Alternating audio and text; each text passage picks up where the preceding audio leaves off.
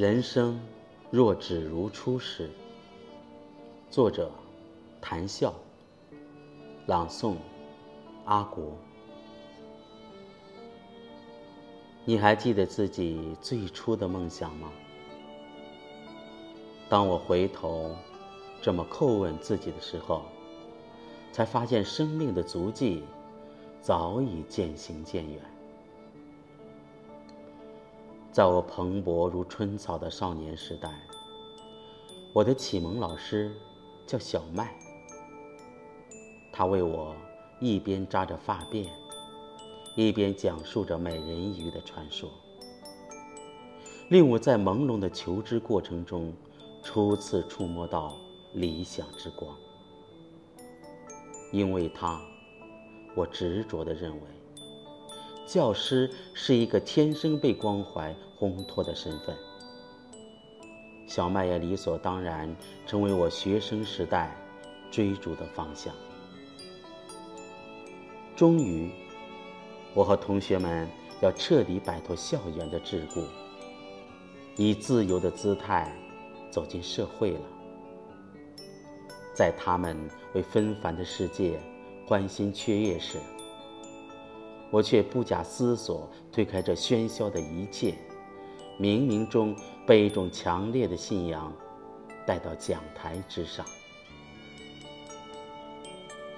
当我年轻的双手颤抖着按压住布满粉尘的讲台，以微怯的表情与对面五十双充满期待的眼神发生温柔的交集。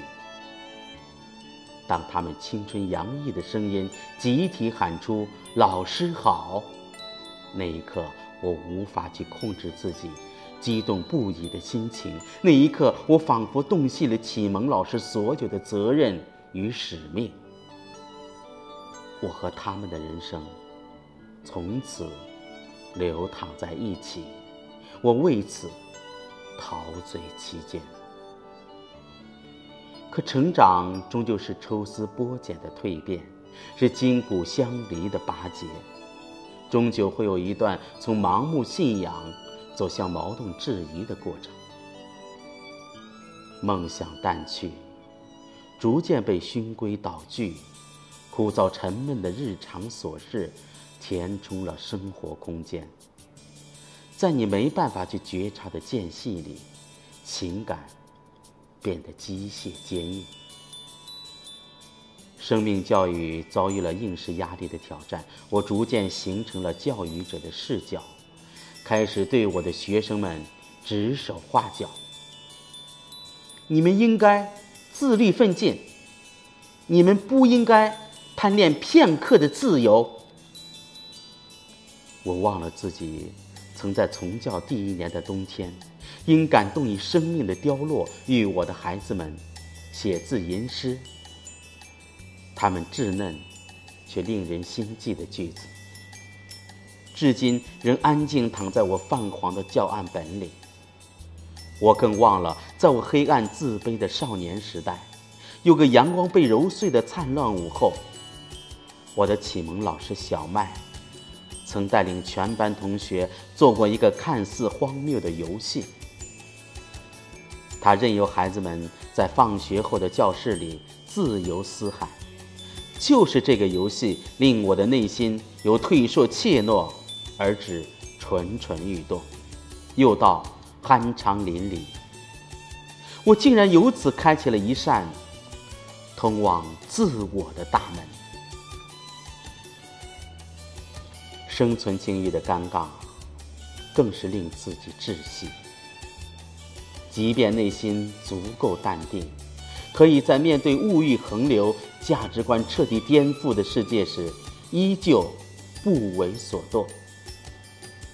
但我依然在亲眼见到一位老教师，因教导学生而遭遇污言秽语后，信仰之下开始摇摇欲坠。我和我的同事们为老教师。绝望的神情而无能为力，我们激烈的抨击世风日下，师道沦丧。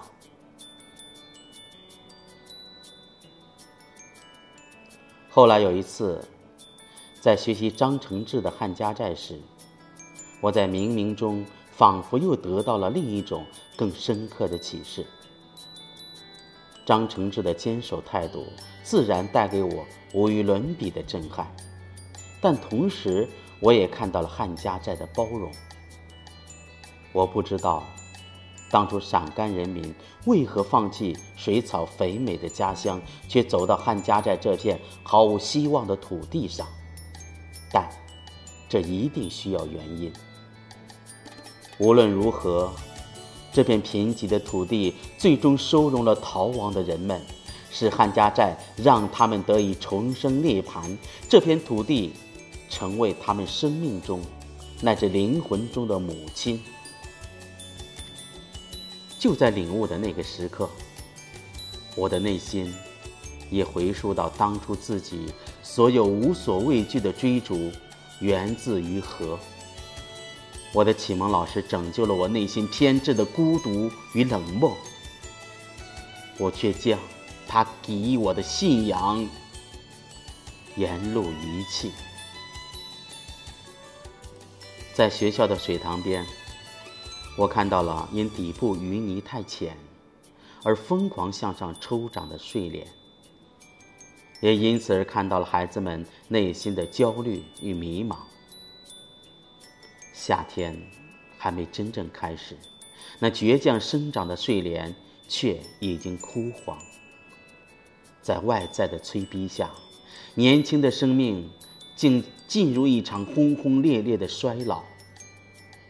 这个时代并没有给孩子们建立信仰的土壤，他们自然会不由自己的遭遇到精神的恐慌。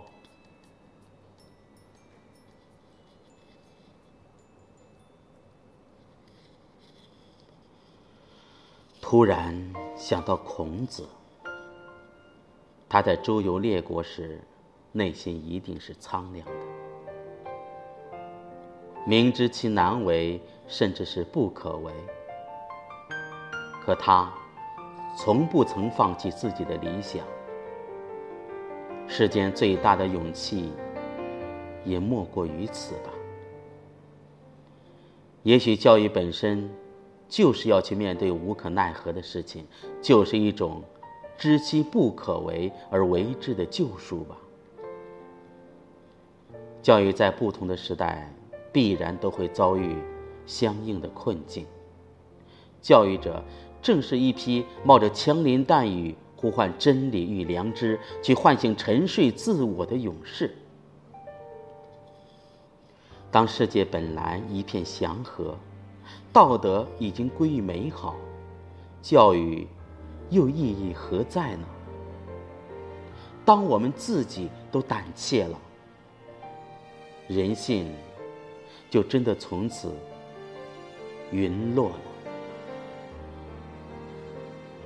人生若只如初时，如果我们能遵循自己内心的呼唤，回到最初的梦想。如果我们能宽恕并怜悯自己和世人的困境，我们也就拯救了自己的人生。